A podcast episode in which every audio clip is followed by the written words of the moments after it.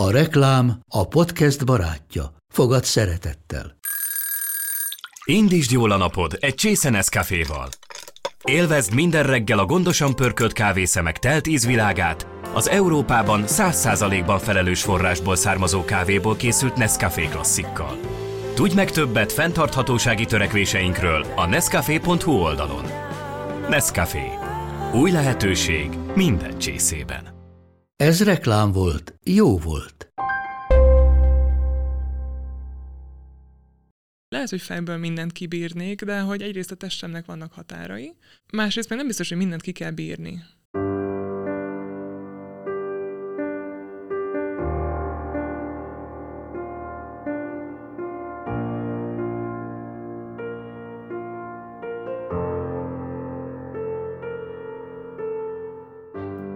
Nekem meg elmaradt kamaszkoromban ez az első menstruációm. Nem kaptam választ, hogy miért, miért nincsen. És ebből a nagyon erős jó kislány szindrómából jövök, mint szerintem nőként nagyon sokan. És a dühömmel semmi kapcsolatom nem volt, de volt. Tudtam, hogy nagyon dühös vagyok, csak nem tudtam még kicsatornázni. Hogy... És hát reggel hatkor ott a portugál pusztában az volt a feladat, hogy így kiabáljunk. Olyan, mintha valami lekerült volna így a vállamról, így a 20-as éveim közepén meg elkezdtem menstruálni, és azóta nagyon boldog menstruáló vagyok. A sikert, és ezáltal sajnos a minőséget is többnyire számokban mérjük, pláne napjainkban. Hányan követik? Milyen az elérése? Hány lájkot kapott? Mennyien kattintottak rá? Hányan nézték meg? Mennyi hallgatója volt? Mennyit adott el? Több mint 15 év online újságírás és szerkesztés után viszont én magam nem hiszek a számoknak, és nem hiszek a számokban. A történetekben hiszek, és az emberekben hiszek. Ebben a podcast sorozatban a vendégeim nem feltétlen ismert emberek, bár lehet, hogy lesz olyan is. Az viszont közös lesz bennük, hogy mindannyian olyan dolgot tettek le az asztalra, olyan történet van a hátuk mögött, amire azt mondom, ez igen, én Zubor Rozi vagyok, író, újságíró, digitális tartalomgyártó, feleség, három gyermek anyukája, a Messé anyukám és a Micsoda Nők voltak podcastok alapító műsorvezetője, és a Micsoda Történetek könyvsorozat, így a Micsoda Anyák voltak, és a hamarosan megjelenő Micsoda Szajhák voltak könyvtársszerzője. Ez pedig itt az első saját podcastom, az Ez Igen Podcast. És hogy kimondott ma nekem igent? A mai vendégem Tirici Tekla, holisztikus női coach, oktató, akinek a ciklus tudatosság és az önismeret a fő területe. Szárvusz Tekla! Szia Rozi, sziasztok! Nagyon-nagyon szépen köszönöm, hogy elfogadtad a meghívásomat, és itt a beszélgetés előtt elárultam neked, hogy az évadot nem veled terveztem zárni, de nem véletlen, hogy veled zárom végül, mert hogy elérkeztünk az Ez igen első évadának utolsó epizódjához, és olyan érdekes ez az egész beszélgetés, mert az jut eszembe, hogy egy olyan témáról, meg olyan témákról fogunk beszélgetni, amit még mindig nem nevezünk a nevén. Hmm. Én még mindig, bár most már a baráti köröm eléggé modern, és közben mégse ilyen tekintetben, szóval, hogy már ki tudjuk mondani azt, hogy menstruálunk, vagy vérzünk, vagy ez hmm. nem egy ilyen ciki dolog, de mondjuk, hogyha visszagondolok akár öt évvel ezelőtt, akkor piros betűs, megjött a Mikulás, tudod? Hmm. Szóval, meg hogyha visszagondolok mondjuk arra, amikor nekem megjött a menstruációm, akkor így erről így nem beszéltek a lányok, megvan neki de hogy Aha. erről így nem beszéltünk. És hogy uh, hallgattam veled egy beszélgetést, ahol elmondtad, hogy te mennyire magadba zárkózó, visszafogott lány voltál, és nagyon kíváncsi lennék, hogy vajon a, az a tekla mit szólna most ahhoz, hogy itt lesz egy podcast adás, ami nem az első, amikor a vérzésről, és akár a te vérzésedről is fogunk beszélgetni. Hmm. Ó, ez nagyon szép. Hát először is köszönjük, hogy így mesélsz arról, hogy így te ezt hogy éled meg, mert engem még megmondom, Rozi, mai napig így lenyűgöz, hogy így mennyire nagy szükség van arra, hogy nőként így kimondjuk ezt a szót, hogy most én menstruálok, most így menstruálok, most úgy menstruálok, hogy ez nem csak hiszti, hanem hogy eh, ilyen tök mély lelki folyamatok mennek végbe bennünk ilyenkor, és eh, na, szóval mindig engem nagyon felszabadít, mikor így ez a téma így belobog a térbe, és az jut eszembe, hogy én egészen kicsi koromtól kezdve dadogtam, és most, hogy kérdezted, hogy milyen az, hogy itt ülök, és így ezen gondolkozom, hogy basszus, itt nehezen szólaltam meg. Főleg így az iskolás koromig volt ez így nagyon erős, de az iskolában is volt, hogy mondjuk így próbáltam beszélni, tudod, és így beleakadtam, ilyen rettenetesen szorongó voltam. És közben meg azt éreztem, hogy én nagyon vágyom a, a figyelmet, de valahogy mindig ilyen nagyon komoly voltam, ez a nagyon jól viselkedtem típusú csajszi voltam, és mindig ilyen nagy szeretettel gondolok rá, amikor mondjuk tanítok egy mentorprogramban, vagy amikor így egy podcastban mesélhetek. Kicsit azt érzem, hogy így hozzá is beszélek ilyenkor, hogy így itt vagyok, és hallak, és nézd, hogy így neked is van hangod. Na, úgyhogy ez egy ilyen nagyon érdekes folyamat nekem. Az elég nagy út volt onnantól idáig. Igen.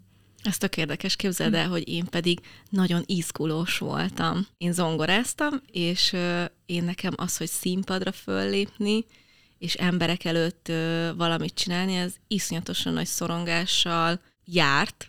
Még amikor pár évvel, hát már nem annyira pár évvel ezelőtt, de mondjuk egy ilyen 13-14 évvel ezelőtt újságíró iskolába jártam, akkor mondták, hogy irány a videós világ, mert meg a videós riporterkedés, mert hogy ez lesz a jövő, és akkor mondtam, hogy én biztos, hogy nem, és hogy így voltak ilyen kötelező feladatok, tudod, videó, videós gyakorlatok, de hogy mondtam, hogy ezt csak azért csinálom meg, mert nincs más opció. Aha.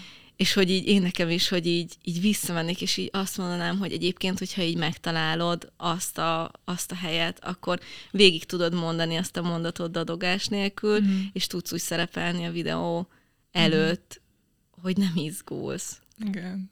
És hogy ez egy ilyen nagyon érdekes folyamat.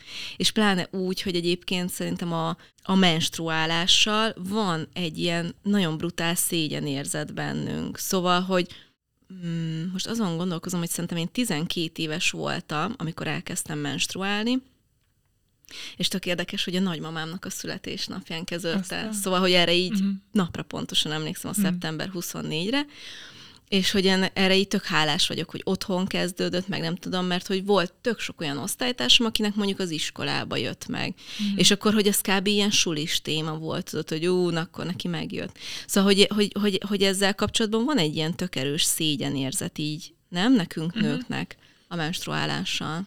Abszolút, meg ezt a tabú szót szeretem nagyon használni, hogy jó, erről így ne beszéljünk, de sokszor ugye még így otthon sem, és hogy ha ilyen kicsit ilyen spirituálisabban nézzük, akkor ez az első menstruáció, nem tudom, hallottál már róla, ez az első beavatás a nőnek a hát akkor még csak a lánynak az életében, és ugye ott a kislányból belép ebbe az úgynevezett szűz arhetipusba, és a szűz arhetipusról azt kell tudni, hogy ő ilyen nagyon eh, kíváncsi, nagyon nyitott, már nem az a picike lány, hiszen menstruál, de még nem a szerelem a fő téma az életében, még nem lépett át ebbe a szerető szakaszba, hanem ez a, rengeteg lehetőség ott van előtte, és hogy ezek a vérzés, mint ilyen beavató szertartás is valahogy így ezt jelzi, ugye, hogy így a lány átlép lassan majd a termékeny éveibe, és hogy valahogy, tehát tényleg konkrétan ilyen arhetipust váltunk olyankor, ami aztán ugye vagy később, vagy, vagy időben is megtörténik, attól is függ, hogy mennyi támogatást kapunk, azt hiszem, így a, amikor elkezdünk így menstruálni. És hogy igazából Nekem meg ugye az volt a fő motiváció, mert az egész szakmára, meg erre a menstruációs edukációra, hogy nekem meg elmaradt kamaszkoromban ez az első menstruációm. És egy darabig ugye olyan 16-17 éves nem lettem, így mindenhol azt mondták, hogy addig ne izguljak, biztos csak későn érő vagyok. És mikor 17 voltam, és még mindig nem kezdődött el a ciklusom, akkor mentünk el először egy nőgyógyászhoz, de hogy ott is inkább az volt a válasz, hogy mm, ne sajnálja, legalább nincs vele baj, Szóval picit ilyen gázlángozó volt, és, és hogy csak itt a szakemberek védelmébe, meg az orvosok védelmébe szeretném mondani, hogy szerintem ők nagyon keveset tanulnak sajnos így a menstruációs ciklusról, főleg, hogyha ugye van az, hogy babát szeretne egy nő, akkor nagyon figyelünk rá, de hogyha nem szeretne babát, akkor így mai napig van egy ilyen tévképzet, hogy hát akkor igazából felesleges menstruálni, mert hogy más értelme nincsen. És csak így szeretném itt azt elmesélni, hogy ugye igazából ennek az egész ciklusnak, aminek a és a csúcspontja, tehát az ovulációnk, ami ott ugye kamaszkorunkba kezdődik el, ennek ilyen nagyon fontos egészségügyi eh, szempontjai is vannak, hogy termelődjenek a saját hormonjaink, hogy ráüljünk erre a ciklikus hullámzásra, ami nőként minket a termékeny éveinkben végig kísér. Tehát ilyen testi-lelki aspektusokból sem felesleges, akkor sem nem szeretnél most éppen eh, anya lenni, vagy hogyha egyáltalán nem szeretnél anya lenni. Tehát, hogy nem csak baba a váróknak fontos ám ez a, ez a ciklikusság. És akkor nekem ott volt egy ilyen pár év, a, hát ez a fiatal felnőtt éveimben, amikor így mentem utána, de így nem kaptam választ, hogy miért, miért nincsen. És akkor ezért indultam el így a nőiségnek először így a női joga, meg a női körös vonalába, és onnantól kezdve így nyíltak az ajtók, így bomlott minden, és akkor így a 20-as éveim közepén meg elkezdtem menstruálni, és azóta nagyon boldog menstruáló vagyok. Ez nem jelenti azt, hogy minden menstruációmat úristen, de imádom, de azért van vagy tíz éve, amit így azt érzem, hogy nekem ez így kimaradt, és hogy valami most valami most élődik meg, és hogy tök máshogy tudok rá tekinteni, amiatt, hogy, hogy voltak éveim, amikor így éreztem, hogy nincs, és hogy valami úgy hiányzik, hogy valamit így üzem bele a testem, csak hát ennyi időbe tellett, mire meglett az az út, hogy amúgy mi, mi is az az üzenet. Így megtaláltam ezt a szakmát, amit, amit nagyon szeretek, hogy nőknek segítek így a ciklusukkal kapcsolatban, akár kapcsolatba kerülni, akár tényleg így nem szégyelni, hanem így átölelni ezt a ciklikus részüket, aki menstruál. Hm. És ennek végül találtatok egy fizikai, testi tünetet vagy okot, ami miatt neked ez később jött meg, vagy egyébként ez inkább valami lelki tényező állhatott mögött az egész mögött? Ezt nem tudom képzeld el ilyen bomba biztosan megmondani. Mert hogy olyan nagyon sok minden történt akkoriban egyszerre, nagyon sok gyógyulás ment végig a lelkemben, nagyon sokat gyógyult a nőkhöz fűződő viszonyom, a saját nőiségemhez fűződő viszonyom, aztán a férfihoz fűződő viszonyom, a, tényleg a szexualitásom, az, hogy hogy vagyok én a testemben. Olyan, mintha valami lekerült volna így a vállamról, és egyszer csak így megjött. És tényleg nem tudom, mi volt az a pont, és egy darabig tudod, ilyen nagyon-nagyon kutattam, hogy akkor úristen, mi is lehet az, aztán rájöttem, hogy lehet, hogy sosem fogom úgy igazán megérteni, ki tudja ennek milyen, milyen mély gyökerei voltak, ugye akár nem csak saját életbeli, hanem, hanem ilyen transgenerációs, női felmenőktől hozott. Még a karmikust is bemerem ide tenni, most, hogy így beszélgetünk, szóval megmondom, szintén nem tudom. Csak sejtem, hogy valami, ami a nőiség, a test, akár így a szexualitás, akár így az anyaság, minden, minden egybe nem, úgyhogy nem válaszoltam meg nagyon konkrétan, mert... Nem baj, azért hmm. voltam igazából kíváncsi, mert nekem például az első vérzésem előtt volt egy ilyen kisebb vérzésem. Akkor még ilyen tíz éves voltam, uh-huh. és az viszont egy nyári táborban történt. Aztán. És emlékszem, ott, ott volt egy ilyen kis ijedelem, hogy hát akkor még nagyon kicsi voltam, hogy ez mi lehet, és úristen, és emlékszem, hogy külön fektettek egy külön, egy ilyen hmm. egészségügyi szobába, nem rosszból, hanem mert hogy így ne, nem tudták, hogy, hogy segítenek. Igazából az egy ilyen biztonságot adott, hogy így ott vannak velem, szóval ezért így tök mm. hálás vagyok. De nekem például ott akkor azzal jelzett a szervezetem, hogy állítok túl pici volt a méhem, hm. és hogy ha oda kerülök abba a korba, akkor nem tudtam volna kihordani egy magzatot. Ez mm. ilyen érdekes volt, csak ezért gondoltam, mm. hogy megkérdezem, hogy, hogy ez így hos, mint van. Viszont képzeld el, hogy reggel jött egy ilyen beszélgetés ötlet egy másik podcasthoz, a változásról. És hmm. egyébként valószínűleg nem véletlenül jött meg, mert hogy most így beszélgetünk, ezt így, így érzem, hogy ezt ide is be kell hoznom, hogy milyen durva, hogy egy nőnek a változást, azt hányszor kell elviselnie. Hm. És nem biztos, hogy az elviselnie szó egyébként jó rá, hanem hogy igazából egy ilyen olyan kérdés tevődött föl bennem ma reggel, hogy egy női élet hány változást bír elviselni. Hm. És hogyha belegondolsz, akkor ö, onnantól kezdve, hogy 12-16 éves korunk körül elkezdünk menstruálni, onnantól kezdve folyamatos változásokon megyünk keresztül. Először menstruálunk, aztán utána elkezdünk szexuális életet élni, utána elkezdünk párkapcsolati életet élni, aztán utána minden gyerekszüléssel egy hatalmas nagy változás megy végbe bennünk. Akkor utána jönnek a gyászsal járó változások, a munkahelyel kapcsolatos, a barátságok jönnek, mennek, ezek mind olyan durva változások. És akkor utána, amikor a nő abba hagyja a menstruálást, azt nevezzük változókornak, uh-huh. miközben egyébként hogyha belegondolsz, mennyi változás van. És akkor itt még nem beszéltünk arról, hogy valójában egy ciklus alatt egy nő mennyit mm-hmm. változik, hogy mindemellett a holdnak a fázisai mm-hmm. mennyi változással járnak, és hogy ugye tudom, hogy neked egy ilyen nagyon központi témád azt, hogy folyamatosan a nőket összehasonlítják a férfiakkal, hogy még a férfiak ilyen egyenesen tudnak minden nap ugyanolyan teljesítményt 9 és 5 között nyújtani. Mm. Nekünk lehet, hogy ugyanaz a 9 és 5 között éppen valahol teljesen más van a mm. más hormonok dolgoznak benne, mm. bennünk más érzelmi helyzetben vagyunk, mm. és hogy egyébként ez mennyire durva, nem? Mm-hmm. Hogy mennyi, mennyi változás van bennünk, és akkor közben meg mi van, hogy mondjuk elkezdesz egy párkapcsolatot, akkor jön az, hogy szeres úgy, ahogy vagyok. Hogy, hogy, hogy és akkor, amikor azt mondjuk, hogy eltelik ez a pár hetes, hónapos ö, kezdeti föllángolás, meg a rózsaszín időszak, akkor kiderül, hogy jó, igazából úgy szeretlek, ahogy vagy, de azért, hogyha ebbe egy kicsit változnál, akkor lehet, hogy ez egy jobban működő dolog lenne. Mm. Szóval, hogy azért egy kicsit légy szíves változ meg miattam. Mm. Hú, most jó sok ilyen fontos témát megpendítettél. Igen. Van egy ilyen nagyon szép mondás, így ez jutott először eszembe, hogy ezt is ilyen nagy ciklus guruktól hallottam először, ott azt hiszem Angliában tanítanak, és, és ők mondták azt, hogy igazából sokszor érezhetjük azt, hogy a menstruációs ciklusunk egy, egy ilyen hátrány, vagy egy ilyen korlátok közé szorít minket, ugye, hogy mondjuk mennénk úgy, mint azok, akik férfi testben élnek. Ezt ugye sokszor szoktam mondani, hogy van a, a tesztoszteron, ami ilyen nagyon lineárisan termelődik, körülbelül minden nap ugyanúgy, tehát ez inkább a napritmusára van ráállva, hogy reggel picit magasabb, este kicsit alacsonyabb, de hogy ez nem hullámzik úgy, mint nálunk az ösztrogén meg a progeszteron. És ugye így női testben élve azt érezhetjük ebben az amúgy nagyon maszkulin ritmust szerető világban, hogy hát tök nagy hátrány basszus, hogy mondjuk egy hét múlva már, már így teljesen rottyon leszek ahhoz képest, mint ahol így most vagyok. Tehát, hogy hogyan tudom azt a fajta hatékonyságot adni egy ciklikus testben, eh, amit elvárnak tőlem, hogyha ugye változik hónapról hónapra. Na és hogy azt mondták ezek a tanítók, ami bennem nagyon megragad, hogy ezt ne próbáljuk meg nem korlátnak, hanem egyfajta keretnek felfogni.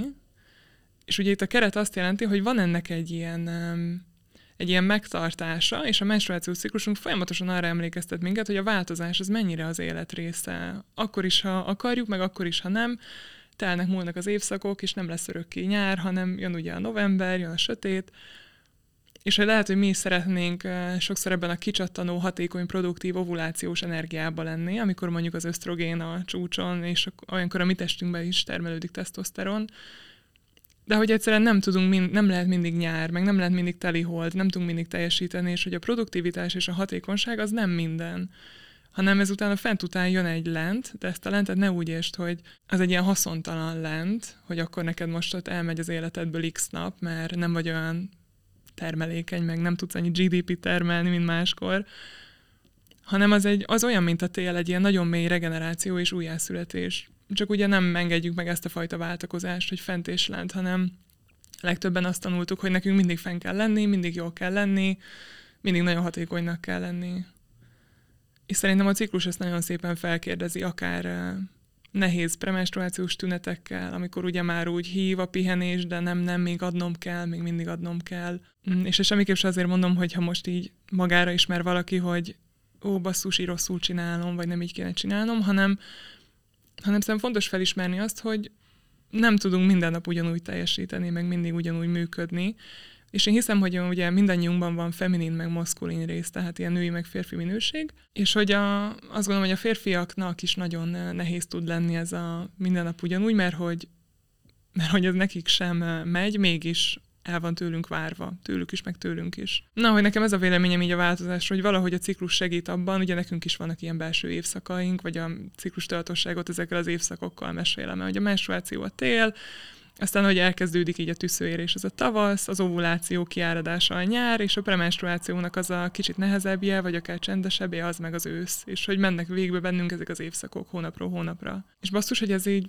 amúgy mennyire szép. Számomra ez most így nagyon-nagyon Igen. szép, csak ugye a modern ember le akarja uralni mondjuk földanyát is, meg az évszakokat is, és szeretnénk, ha mindig világos lenne, ha mindig dolgozhatnánk, mindig pöröghetnénk, Például ugye karácsony, ami az évkörön ott december 21, tehát az év legsötétebb pontja, amikor így az őseink eh, pihentek, hát mi akkor pörgünk szét, nem? Szóval így megyünk ellene ennek a, ennek a sötét befelé hívó szónak. És igen, az pedig, hogy a nő mennyi változáson megy végbe, testileg is, meg lelkileg is, tehát hogy ezek ilyen folyamatos metamorfózisok szerintem ez eszméletlen gyönyörű, és hogy régen ezért voltak ezek a beavató szertartások, és olyan szép, hogy ma is jönnek vissza, hogy a nő kíséri a nőt a menstruációjánál, a várandóságánál, a szülésénél, a szülés lezárásban, akár dúlasága.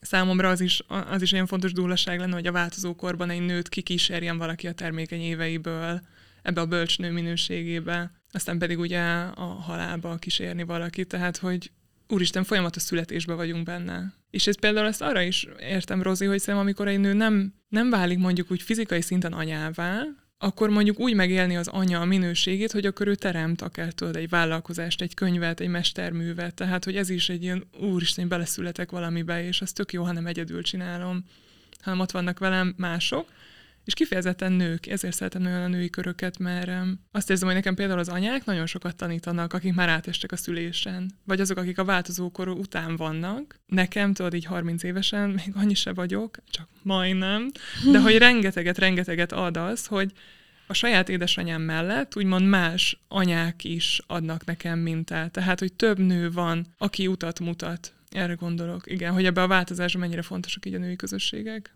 tök kíváncsi vagyok arra, hogy, hogy az, ahogy te gondolkozol, meg amilyen te vagy, tök ellene megy annak, ami most van a világban. Hmm. És hogy nagyon érdekes, hogy ez, ez engem nagyon hív. Szóval, hogy az, hogy én fél évvel ezelőtt vállalkozó lettem, az többek közt ezért tettem meg, mert hogy azt mondtam, hogy én ebbe nem akarok beleállni, hogy, hogy én minden nap ugyanúgy kell, hogy teljesítsek, és, és hogy, hogy úgy érzem, hogy pont amiről beszélünk, hogy, hogy egy nő nem terhelhető ugyanúgy minden egyes nap. Mégis egy nőtől jelen pillanatban 2023-ban szerintem sokkal több van elvárva egyébként, mint egy férfitól, és én ezt tök bátran ki merem mondani, mm. mert hogy az, hogy te gondoskodj az otthonról, gondoskodj a saját mentális állapotodról, hogyha gyermeked van, akkor őróluk is gondoskodj, még a férfira meg az van hárítva, hogy akkor ő pedig ezt teremtse meg anyagilag, hogy ezt a nő mindent nyugodtan tudjon csinálni, és akkor egyébként, hogyha még a nőben van egy olyan teremtési hívás is, hogy nem tudom, valamivel szeretne ezen kívül is foglalkozni, akkor igazából azt is oldja meg úgy, hogy semmi más ne sérüljön, ne mhm. sérüljön, ne, ne essen szét a lakás, a gyerekek is maradjanak életben, a házassága is, mert hogyha a házassága széthullik, akkor annak az, az, az ő az oka, mert mm. ő közben ön megvalósít. Szóval, hogy, hogy én azért változtattam ezen. De nagyon nehéz. Szóval nagyon nehéz a jelenkorunkban máshogy csinálni, mert, mert mindenhol ez van. Szóval, hogy, hogy így tök látom, hogy ezek az ilyen természetes dolgok el vannak nyomva, hogy egyre távolabb akarunk ezektől a természetes dolgoktól lenni. És bár látom az ébredést én is ebbe, hogy egyre többen azt merik mondani, hogy már pedig nem, mert egy életem van, most jelen pillanatban mm. van az az életem, amit a lehető legboldogabban akarok élni, de hogy nagyon nehéz. Mm. És hogy nagyon kíváncsi vagyok, hogy ez a te utad, ez mennyire volt nehéz, hogy te ebben a világban hogy vagy, meg hogy jutottál el erre a szintre. Mm. Hát köszi nagyon, Rozi, mert közben van bennem egy milyen hang, aki azt mondja, hogy hát, eh, hogy ennek az önismereti munkának tök sok szépsége van. Én azt gondolom, hogy enélkül nem lehet eh, a saját életünket élni, de hogy azért még van meló. Na, ezt csak így ide akarom tenni, igen, hogy így érzem én is, hogy eh, egyszer-kétszer volt egy ilyen pont, képzeld el, azt mondtam, hogy na, ez most úgy megvan. És akkor hát láss, csodát, így kaptam egy olyan kis feladatot, vagy egy ilyen leckét, hogy azt mondom, hogy ú, hát még csak a felszínt kapirgáltam, hogy így mindig van mélyebb, és nem azt mondom, hogy el kell ebbe veszni, vagy örökké lehetne túrni.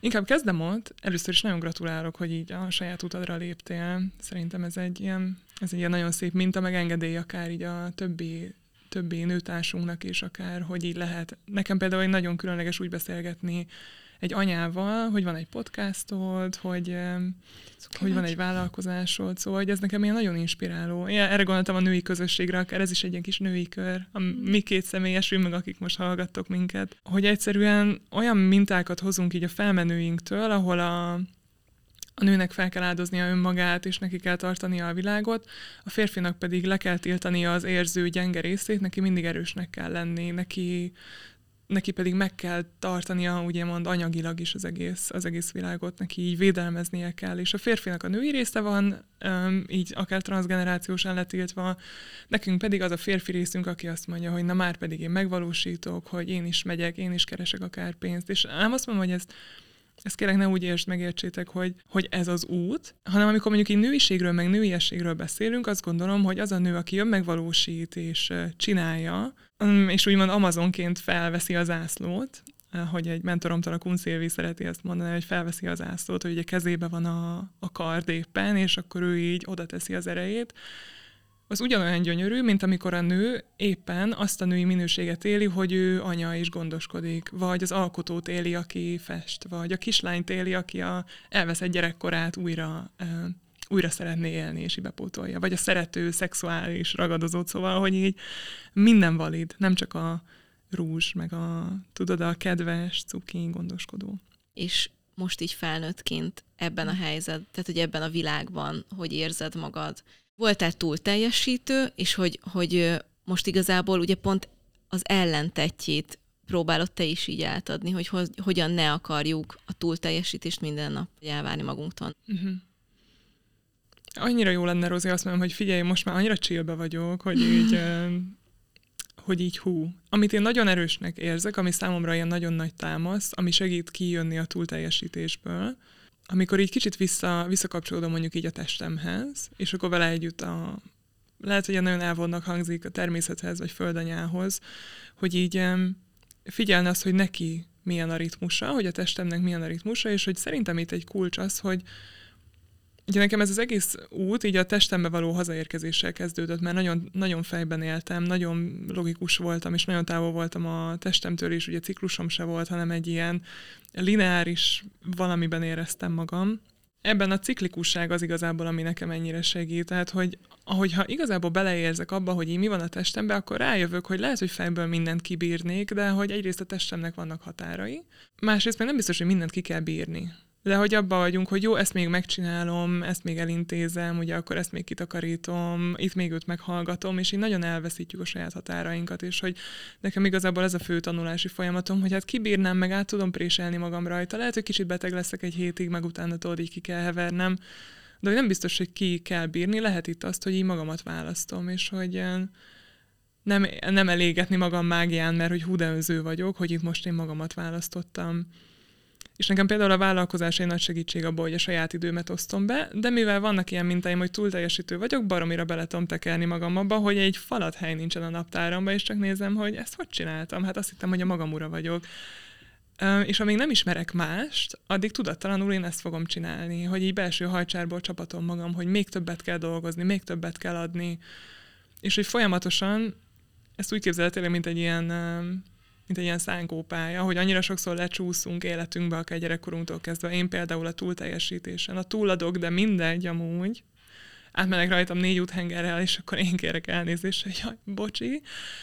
És hogy ezen olyan sokszor lecsúsztam, hogy kicsit még tudod, ilyen, ilyen csálé, amikor egy másik szánkópályán megyek a nyakigérő hóba, ahol mondjuk azt választom, hogy na én itt most akkor pihenek, vagy én itt most hagyok magamnak x szabadnapot, vagy itt most nem gondoskodom senkiről, csak magamról, amikor azt így megtehetem.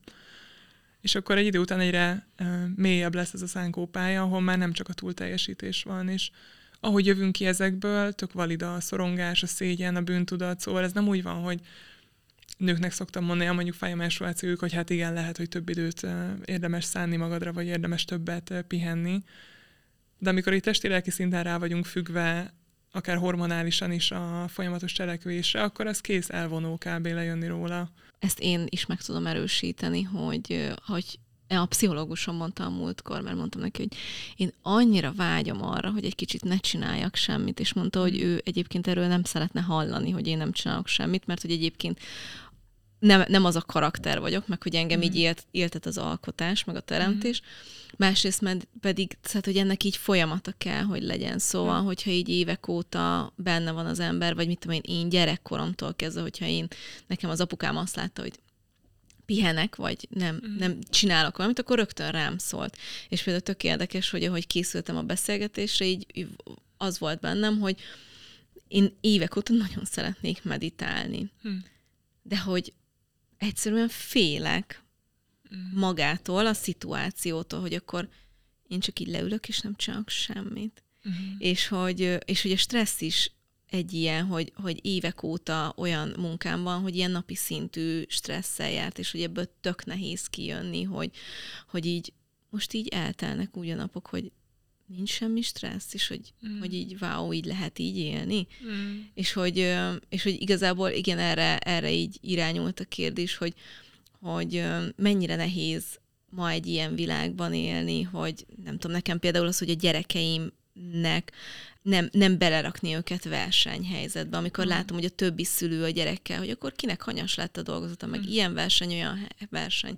És hogy tök nehéz, nagyon nehéz kivenni magad egy olyan világból, amikor minden, minden, minden siet, mindenki siet, és hogy mm. a kütyük Például tök kíváncsi vagyok erre, hogy nem az, hogy mennyi a képernyőidőd, de hogy így téged elhatalmasít, te be tud kebelezni az, hogy ott, ott találod-e magad, hogy fél órája tekergeted, és érnek ezek az impulzusok. Amit most nehezen képzelek el, mert hogy nagyon durva ö, energiáid vannak, szóval, hogy így beszélgetünk, és így és így úgy érzem, hogy így én nem sietek sehova, oh, szóval, hogy így, így mm. tökre így lelassítod az embert, vagy nem tudom, és hogy ez egy ilyen mm. jó értelembe vett lassítás. Szóval, hogy, de hogy nagyon kíváncsi vagyok, hogy egy, ez ilyen belülről jövő, vagy egy tudatosság, vagy most már, hogy most már ez jön belülről. Mm-hmm. Érted? Mm, most nagyon jó kérdéseket teszel fel, meg én nagyon köszönöm. Így ilyenkor szoktam viccelődni először, hogy hát bak vagyok, tudod, ilyen nagyon stabil, de hogy nem, nem akarom ráfogni a csillagjegyemre. De engem úgy tényleg nagyon hív a föld, tudod? Szóval így eh, most például azért tudok képzeld el ennyire így nem kapkodva beszélni, mert mikor így elkezdtünk beszélni, így elkezdtem szabályozni az idegrendszeremet ilyen tök mély légzéssel. Mert így éreztem, hogy elkezdek izgulni, meg jön egy ilyen, egy ilyen remegés itt a melkasomba, hogy majd így hallani fogják mások is ezt a beszélgetést.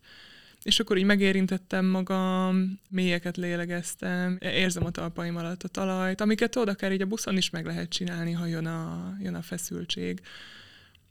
És um, én azt is csinálom, hogy ezt így rendszeresen gyakorlom, ezeket a, hát ezt földelésnek hívjuk, ugye, amikor így visszakapcsolódom ahhoz, hogy most így ebbe vagyok, és ha izgulva, remegve beszélgetnék veled végig, akkor igyekszem azt mondani magamnak, hogy amúgy az is rendben lenne, megengedem magamnak, hogy izguljak, mert nem ez a 156. podcast felvételem. De hogy most így, amikor így folyamatosan küldöm a testemnek az infót, akár tudod, csak így kávéfőzés közben eszembe jut, hogy na, most egy ilyen négy mély légzést megcsinálok, a test így elkezdi megtanulni, hogy jé, ennek a csajszínak van egy ilyen eszköze, és hogy ez olyan, mint egy izom, hogy így egyre, egyre könnyebben vissza tudok kapcsolódni hozzá. Úgyhogy köszönöm, most lehet, hogy ezért ez ezt a stabilitást, mert igyekeztem nagyon megérkezni, de még mindig van egy részem, aki izgul. Uh-huh. Egy olyan hang is van bennem, aki azt mondja, hogy vajon mit fogsz gondolni arról, amit mondok. Ezeket csak azért hangosítom ki, mert semmiképp sem szeretnék olyannak tűnni, meg szerintem sokan vagyunk így, akik megmutatjuk magunkat például ugye Instán, és tényleg van egy téma, amin tök sokat dolgozunk, tök erősek vagyunk benne, de hogy sosem múlik el szerintem teljesen az, ahonnan én jövök. Csak mert nem lesz olyan erős mondjuk az a hang, aki régen irányított engem, hogy húzd meg magad, mit gondolnak mások hanem most érzem, hogy így beszélgetünk, és mondjuk nekem így a hasamban van ez a kis hang, hogy ú, vajon így mit fogtok gondolni, de hogy ráteszem így a kezemet, és akkor azt mondom, hogy igen, így hallom, hogy itt vagy, tökre biztonságban vagy. Fú, ez a sebezhetőség most, amiben így bele, uh-huh. belecsöppentünk, ez nekem így tök fontos, hogy, hogy így nem, nem kell el, ezeket a részénket így nem kell elmulasztani, azt hiszem, hanem így helyek kínáljuk őket, amíg meg nem nyugszanak, akár ugye terápiában, csoporton hát önismeretben ezt a szót már ugye én nagyon elcsépel, de azt hiszem ez a lényege. Szoktam arra ezt menni, hogy nem fél, hanem másfél órája pörgetem azt a nyomorult social médiát, és, és tényleg igyekszem azt is akár közvetíteni kifele, és hogy ez így tök rendben van. Mm. Olyan térre, hogy mondjuk, vagy szempontból, hogy tudjuk, hogy valamin változtatni szeretnénk, tudjuk, hogy földeltebbek akarunk lenni, vagy jobban kapcsolatban akarunk lenni a természettel, a nyugalommal, a meditációval, és, és van, hogy beüt a krak, és másfél órája Instán nézek random macskás videókat, hogy így ne kérdezd csak hogy ott talán az változik már, hogy így egyre nagyobb rá a tudatosságom, hogy na, most menekülök mondjuk egy érzés elől, vagy most úgy nehézbe vagyok, cicás videók, de mm. hogy tudom azt, hogy aha, jó, egy kicsit letesszük mély légzés. Tehát, hogy simán vissza tudunk ilyenekbe csúszni, és szerintem az a cél, hogy egyre több más eszközünk is legyen, mint például a meditáció, vagy nem tudom én, a jogát ezért szeretem nagyon de az, hogy kiállsz és nézed a fákat, az is gyönyörű. Tehát, hogy amikor a testünkkel dolgozunk, akkor a kevesebb tényleg több. Tehát, hogy nem 150 új módszere van szükség, hanem, hanem minél egyszerűbb dolgokra. Igen. Mert nagyon sok az info. Úgyhogy most csak szeretném így levenni mindenkiről a terhet, hogy ezt így rögtön tökéletesen kell, hogy az önismeretet is tökéletesen kell csinálni, meg a ciklustudatosságot is, és így nem, itt tökre lehet bénázni. Persze. Hmm. Egyébként annyira durva, hogy, hogy így ez a korosztály, ez a a mi a majdnem 30-asok, meg a kicsit 30 plusz, pluszosok, hogy, hogy nekünk így, így, így kicsikorunktól ezt nevelték belénk, hogy legalábbis belém, de majd te is elmondod, hogy neked ez így hogy volt, hogy ha csinálsz valamit, akkor abból legyél a legjobb. És mm. hogy ez egy így kint mennyire durva, hogy így, hogyha elmentünk versenyre, akkor azt számított, hogy ki az első, és hogy egyébként valószínűleg a, nem tudom, már mindenki, aki egy döntőbe volt, az tök jó volt. És hogy egyébként miért csak az első helyet é- é- éltetjük, vagy tudod, amikor olimpia van, vagy nem tudom, és akkor valaki pár másodperccel lassabbak, mint az első helyezett, és az első helyezettet éltetjük, amikor igazából a második helyzet is majdnem annyira gyors. Kétszer olyan gyorsan úsznak, mint én. Hmm. Ez az egyik, amire akartam reflektálni, a másik pedig volt nálam a Kovács Eszti, a Metandomónos Kovács Eszti, és voltam neki workshopján, és én sose felejtem, amikor így volt egy, egy ilyen joga gyakorlatokat csináltunk, és akkor így mondta, hogy ugye lélegzel, és hogy hmm. így azt, azt föl is írtam, a telefonomba, és egy ideig az volt a háttérképem, mert hogy nekem például ez egy ilyen tök nagy felismerésem volt, hogy ezt a végtelenül egyszerű dolgot annyira elfelejtjük, hogy tényleg valójában egy nagy légzés az mennyit tud mm. számítani. És hogy én azóta így a gyerekeknek is, azelőtt is próbáltam, de hogy most már így értem, hogy miről van szó, mert tényleg akkor, amikor mondta, hogy ugye lélegzel, akkor tényleg így azon kaptam magam, hogy mint ahogy ennek a végtelen mondatnak a végén is, hogy, hogy nem veszel levegőt. És hogy ezekben a szituációkban, amikor stressz van, vagy valami, akkor, akkor így elkezd dobogni a szíved, és akkor gyorsabban veszed a levegőt, és akkor miközben már az mennyit tud segíteni. Uh-huh. És tök durva egyébként, mert ahogy ezt így mondom, az jut eszembe, hogy én ezer éve régen dohányoztam, és amikor dohányzolok, akkor azt általában az esetek többségében az egy ilyen stressz helyzetben gyújt rá az ember, és hogy így tök megvan előttem az az első pillanat, hogy rágyújtasz, és akkor Hmm. Csak hogy a mellé még jön egy csomó más káros anyag is a tüdődbe, hmm. de hogy valójában lehet, hogy csak erre van szükségünk, egy-két hmm. ilyen nagy mély levegőre. Hmm. És hogy milyen durva. Hogy mennyire távol egyszerű. vagyunk ezektől a tök egyszerű dolgoktól. Igen. igen. Barom egyszerű igazából, de mégsem. Tehát az a szép, hogy egyszerűnek hangzik, hogy igen, csak lélegzek, de valójában tök, tök rendben van, ha ez ennyire nehéz. Igen. Mert hogy mert hogy sokszor ugye nem az jut először eszembe, hogy na, most így lélegzek egyet, hanem vannak úgymond ezek a megküzdési mechanizmusaink, amikhez ugye nyúlunk, hogy akkor úristen, már tartom bent a levegőt, feszül a testem, és automatikusan nyúlok a social médiáért, hogy nem majd az lesz egy ilyen dopaminlöket az agyamnak, hogy kicsit jobban legyek, vagy nem tudom, rágyújtok egy cigire, vagy fú, ezerféle mód van, és igazából ilyen szépen lassan szoktatjuk át úgymond a testünket, hogy nézd, ahelyett lehet az is, hogy mondjuk négyet lélegzel, és az a hang, amit mondjuk az eszti képvisel, hogy ugye lélegzel, egy idő után így beépül, és akkor így én már így magamtól is szoktam kérdezni, hogy most ugye lélegzel, és hogy ez a szép, hogy így szépen beíródik. És egy nagyon tetszett, hogy behoztad így a meditációt is, Rozi, mert mert úgy van ez az állapot, amikor így, amikor így nagyon rossz leülni meditálni, amikor úgy érzed, hogy rosszul esik leülni meditálni, és hogy nem feltétlenül azért, mert nem tudsz meditálni, rossz vagy a meditálásba, vagy a meditáció maga lenne nem neked való, hanem mert amikor nagyon sok ilyen úgynevezett ilyen szimpatikus energia van a testünkben, tudod, ez a feszültség, ez a nagyon erős, nagyon cselekvő, um, akár üs vagy fusnak is hívjuk, tudod, ez a, azonnal meg kell oldanom, és csinálnom kell, és ebbe tök sokan így be, bele vagyunk is szorulva sokszor, hogy még ezt is, ezt is, ezt is, és akkor ilyen azonnaliság van. Vagy akár mondjuk, ha jön egy ilyen dűérzés, vagy jön egy ilyen nagyon nagy szorongás, és van, hogy az annyira erős, hogy ha te ott leülsz egy ilyen mozdulatlan meditációba, az a testednek csak tovább hevíti a szorongását, hogy én akkor azt szoktam mondani, hogy képzeljétek el azt, hogy mondjuk valamilyen Hát, hogy, egy, hogy állatok vagytok, ugye emlős testben élünk, és hogy ilyenkor a macskák így kirázzák magukból ezt a feszültséget, vagy így tényleg így elkezdenek, így mennek, futnak egyet, vagy akár amúgy a gyerekek mennyire egyszerű, kiabálnak, futnak, ütnek, dobnak. Tehát azt az energiát a testükben a kezeikkel, meg a lábaikkal, így kortól is függően kifejezik.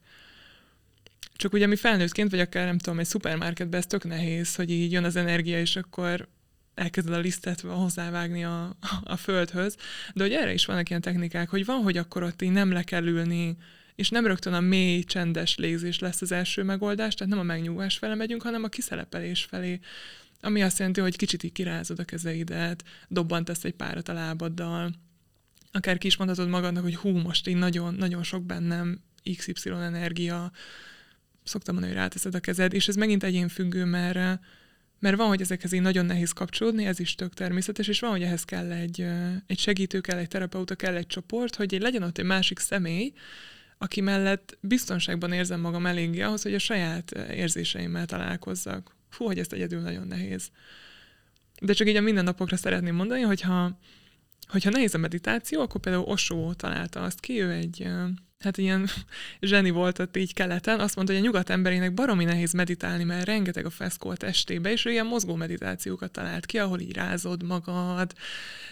Van olyan meditáció, ami úgy kezdődik, hogy így csapdosol, meg üvöltözöl, és utána ülsz le csendbe. Hmm. Hogy nem belét szoruljon az az energia, hanem hanem mondjuk előtte beteszel egy zenét, és így kitáncolod, és így kirázod, és utána sokkal könnyebb lesz majd leülni, meditálni. Szóval itt is kérek mindenkit, akinek néz a meditáció, hogy nem kell bántani magad, mert, mert lehet, hogy ott még van előtte egy lépés. Tényleg beteszed a kedvenc zenédet, és így magadnak csápolsz rá otthon egyet, mondjuk. Igen. És milyen fontos szerintem így a gyerekeknek is megengedni azt, hogy hogy megtatunják mondjuk becsatornázni ugye a dühüket, meg az energiát, nem azzal, hogy a sípcsontodat rugdossák, de hogy nézd itt egy párna, akkor ne az, hogy akkor ülj le és maradj úgy, hanem akkor csapd bele a párnába azt, ami a kezedbe benne van. Vagy így, most én mutogatom is a Rozinak, hogy is simítsd ki a testedbe, hogy is seper le. Közben tudod, az jut eszembe, hogy olyan nehéz az is, mert hogy hogy ez meg egy ilyen másik, hogy annyira a tűrésre vagyunk nevelve, uh-huh. nem? Uh-huh. Meg a, annyira arra vagyunk nevelve, hogy ilyen, ilyen jól viselkedjünk, nem? És Ó, most pont, hogy, hogy, ez, hogy ez, igen. igen, szóval, hogy pont, hogy mondod ezt így a gyerekeket, hogy így annyira nincs lehetőségük például a mai rendszerben a gyerekeknek, hogy így kitombolják magukat, és hogy uh-huh. nem tudom, én pont nem rég írtam erről a cikket, hogy, hogy az tök oké, hogy megőrül esténként a gyerek. Szóval, hogy léci otthon, hagyjátok, hogy megőrüljenek a gyerekek, mert hogy az van, hogy még egy óvodás gyerek is bemegy, nem tudom, reggel nyolckor az óvodába, és ott van négyig,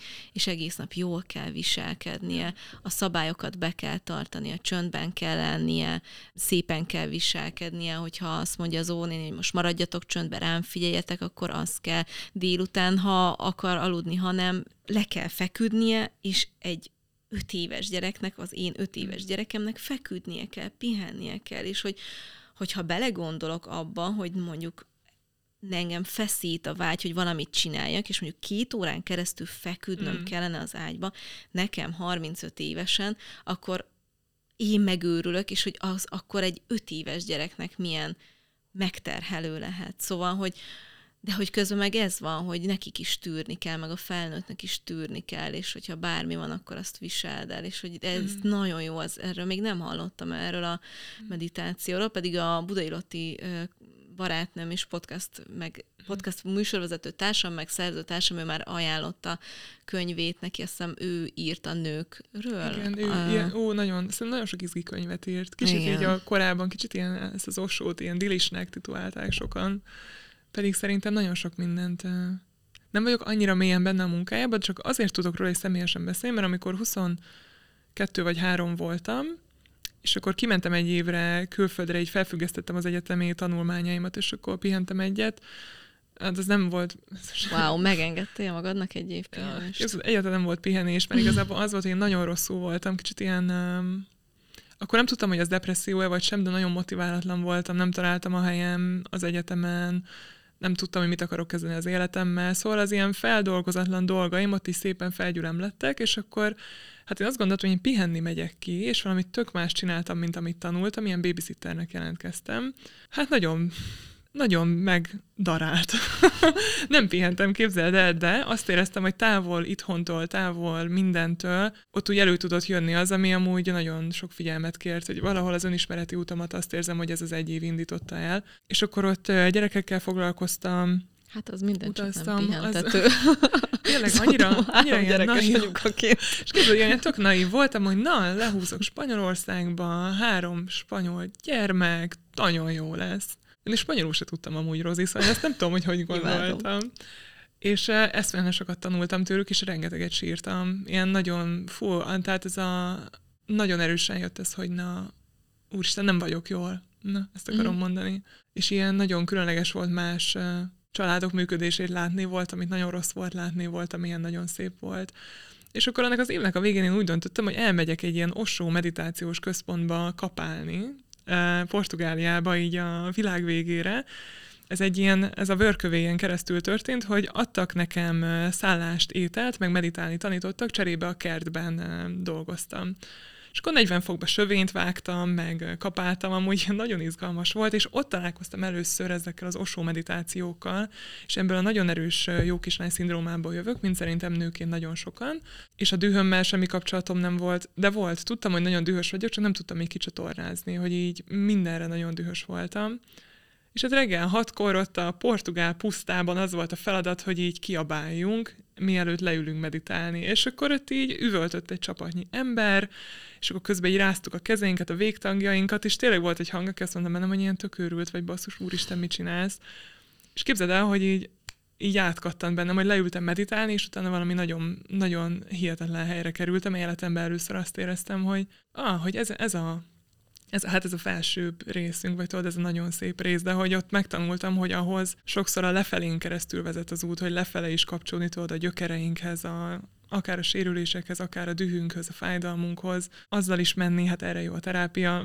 Bocs, ezt már hatszor mondtam, hogy terápia, mert annyira fontos, Nagyon hogy fontos. ne csak, igen, hogy ne csak felfele, ne csak a spiritualitás, ne csak Istent keressük, hanem mellé gyökereket is eresszünk, meg a belső gyerekkel dolgozunk, az meg, az meg terápia, mm-hmm. igen. Na és hogy ezért szerettem meg így az osó meditációt, mert nekem az segített abba, hogy hogy így viszketett a bőröm, ha csak így leültem, tudod, hogy így, ó, én nem bírtam benne lenni, de amikor így jól kijött ez az energia, akkor utána már a testem is azt mondta, hogy na, most már úgy meditálhatsz, lélegezhetsz, gondolkozhatsz, amit szeretnél. Hogy kapcsolódnunk kell ahhoz a részünkhöz, ami, ami gyerekként is annyira fontos, aki úgy éli az érzéseit, hogy annyira benne vannak még a testükben a picik, az nem olyan szép. Nagyon.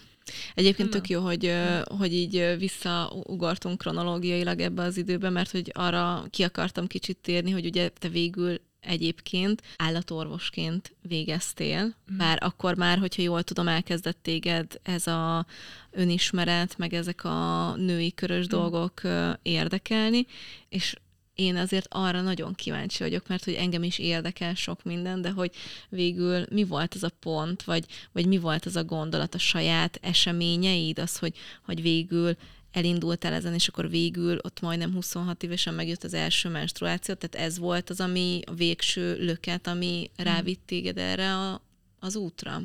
Én nem, Ilyenkor azt szoktam mondani, hogy, hogy ott én tizenévesen és annyira ebben a mély szorongásban eh, éltem, hogy eh, hogy én nagyon nehéz volt kapcsolódnom ahhoz, hogy amúgy én így mit szeretnék csinálni. És hogy valahogy először biológusnak mentem el, ott lehúztam egy évet, de annyira nem éreztem magaménak, viszont volt bennem tudod egy olyan, hogy, hogy így annyira szerettem a természetet, meg az állatokat, meg imádom a kutyákat, mindig is voltak kutyáim, mert mondtam, hogy na, ez az állatorvoslás, ezt akkor így próbáljuk ki, és, és akkor felvettek, vagyis hát átvettek. Közben így mindig vártam, hogy na, most majd így biztos, biztos rájövök, hogy én állatorvos akarok lenni, de hogy nem jött meg ez az érzés, képzeld el, hogy maga a tanulás, maga a nyugati orvoslás, amit ott tanultam, az, az mindig is nagyon érdekelt. Ez ilyen lenyűgözött, hogy hogy működik a test, az anatómia, úristen, az, hogy mi az élettan, hogy így hogy is működik ez a, ez a test, amiben mi benne vagyunk, akkor is állatokon keresztül ismertem meg.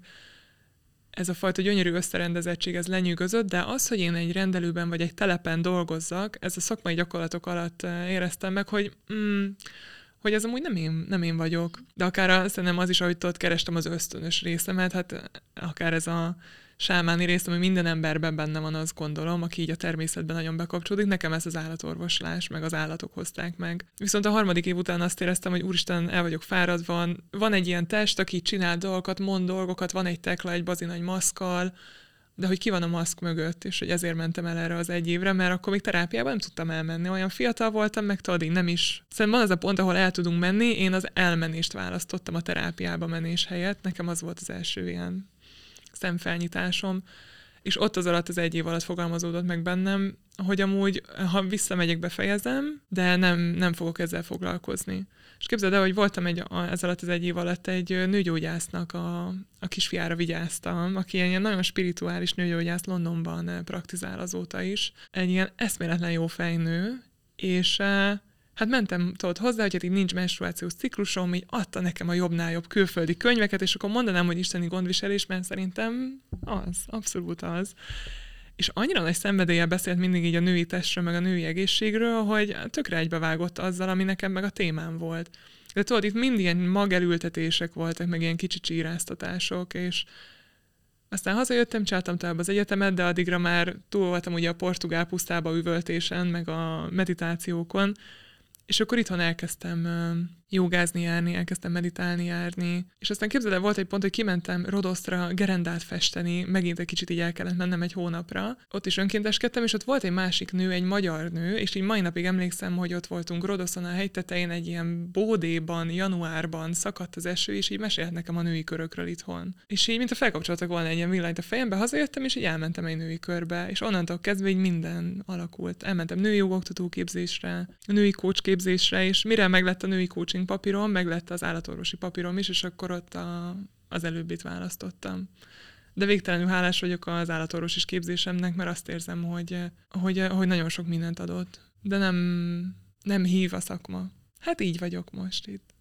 És milyen jól tetted, mert hogy én így látom rajtad, hogy annyira, annyira te vagy, és bár a vendégeim mindenki, akiket hívok, mindenkinek ezt a csillogást látom a szemébe, de hogy, hogy tudod, amikor tényleg valaki így benne van, és hogy így nem arról van szó, hogy, hogy most egy olyan vállalkozást csinál valaki, amiből majd csilliárdokat lehet keresni, hanem tényleg, ami, mm. ami érték, amivel tudsz adni, és azt hiszem neked ez, hogy, hogy akkor te tudsz segíteni másoknak, és hogy végül egyébként segítesz másoknak. Mm. Mondtad pár perccel ezelőtt, hogy még hogyha sokat gyára megy át rajtad a bizonyos úthenger, mm. de azért mégis egy olyan utat választottál, hogy, mm. hogy te így segítesz másoknak. Igen, és um, ha még van egy percem, akkor bármennyi még bármennyi van. percem van. De jó. Nagyon nyugodtnak érzem most. Ilyen, annyi, akkor a tér van itt, Rozi, tényleg.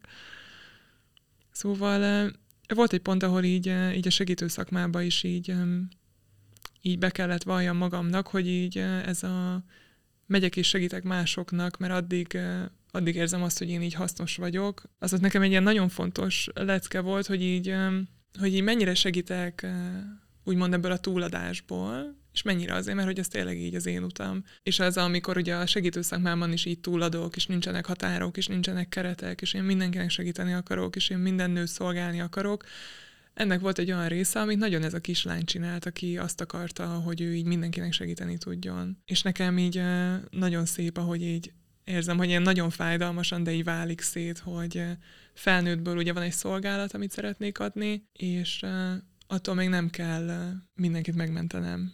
Mm, és szerintem ezt, ezt most, ha segítők hallgatjátok ezt, akkor biztos vagyok benne, hogy így érezzük, hogy igazából nem csak a nőknek segítek ilyenkor azt érzem, vagy hát remélem, hanem igazából ez így nekem is ilyen nagyon mélyen gyógyító, hogy ez így nagyon tölt engem vissza, hogy, hogy nőkkel vagyok, hogy nőkkel dolgozom, hogy látom, hogy így érkeznek meg a testükbe, hogy igazából ez nekem is nagyon jó. Ez a teklának, aki így bennem van, annak a húsz évesnek, aki el volt veszve, ez így neki is nagyon-nagyon jó.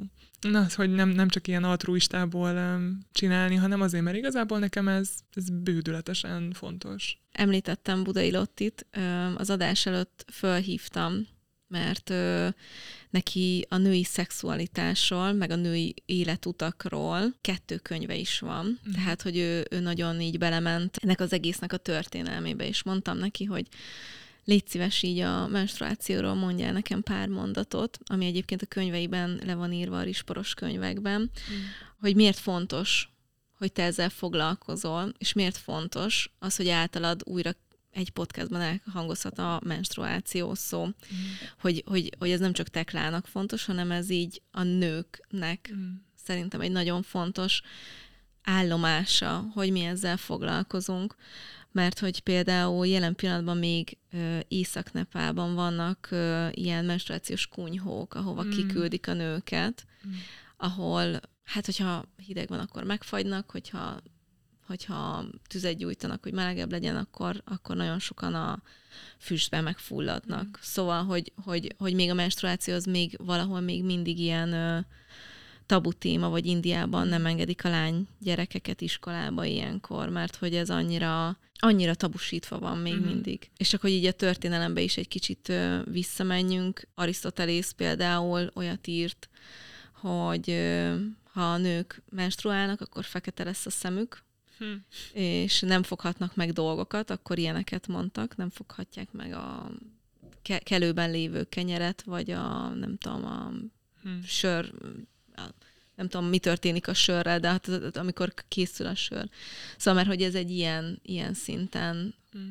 miközben nincs élet a menstruálás nélkül. Hmm. Tudod, szóval, hogy és hogy ez egy ilyen mennyire egy ilyen durva dolog volt, úgyhogy, és tényleg ugye így kezdtük a beszélgetést, hogy amikor mi voltunk fiatal lányok, még ez annyira tabusítva volt, és annyira egy rémisztő dolog volt, és hogy, hogy tök jó lenne, hogyha mondjuk mire az én gyerekeim, az én lányaim nagyobbak lesznek, addigra már ez nem, nem egy ilyen dolog lenne, hogy én is az hmm. fiamnak úgy tudok erről beszélni, hogy hogyha majd a ti, ti osztályotokban a lányok elkezdenek menstruálni, akkor vicces ne bántsátok emiatt őket, mert hogy ez mm.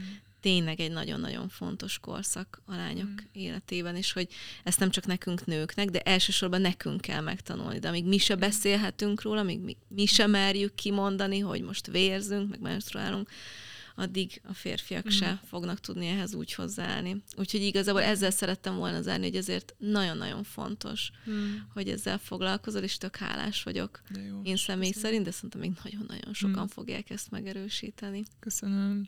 Itt, amint mondtál, csak azt akarom így talán zárszónak akkor hozzácsatolni. Nekem ez a tisztátalan szó jutott eszembe, ahogy mondtad, ezeket a kunyhókat, sátrakat, vagy azt tényleg ilyet is írtak, hogy ami növényhez hozzáér, a nő az elpusztul, ez is ilyen pár száz éves feljegyzés, és, és hogy tényleg így a fejekben sajnos egy társadalomra még nagyon össze van keveredve mondjuk a menstruáció, ilyenekkel, hogy hát az valami úgymond ilyen felesleges, koszos dolog, ami kb. már ilyen veszélyes hulladékként van kezelve tényleg, hogy úristen, és ilyenkor mindig szeretem elmondani, hogy, hogy igazából ez az a mély nyálkahártya, ami a várandóság első harmadában nem csak a gyermekeink otthona, hanem a mi otthonunk is volt, ugye még a mélepény, az a placenta át nem vette a helyét. És hogy ebben ilyen antibakteriális, gombaellenes fehérjék vannak, hogy most már őssejteket kutatnak a menstruációs vérben, hogy milyen regeneratív, milyen gyógyító célokra lehetne használni a menstruációs vérből kivont őssejteket. Szóval ez, ez nem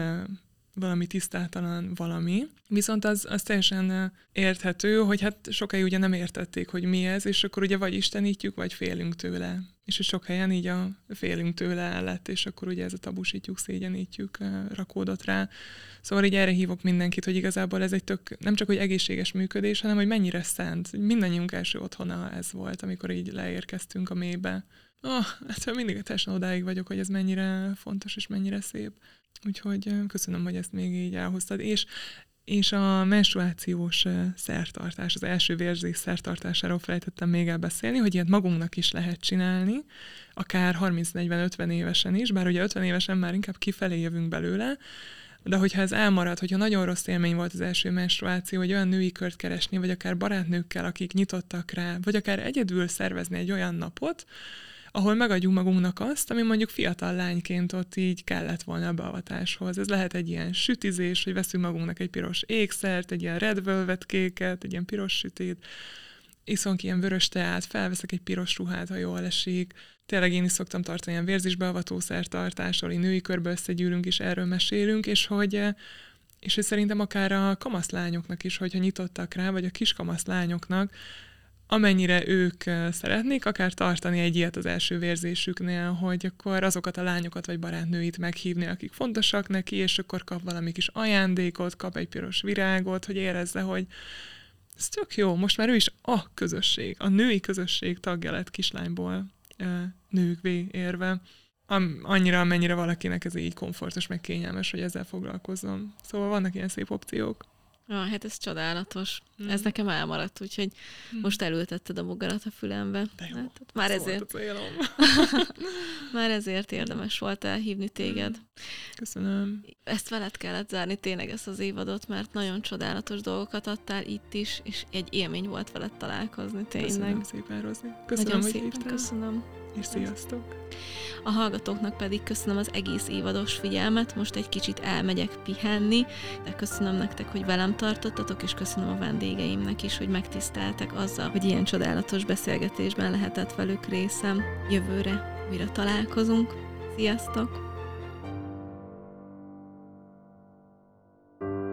Ha tetszett ez a beszélgetés, akkor keressetek rá az Ezigen podcastra Facebookon és Instagramon is, és kövessetek ott is, hogy ne maradjatok le a következő epizódról. Sziasztok! Ha más podcastekre is kíváncsi vagy, hallgassd meg a Béton műsor ajánlóját.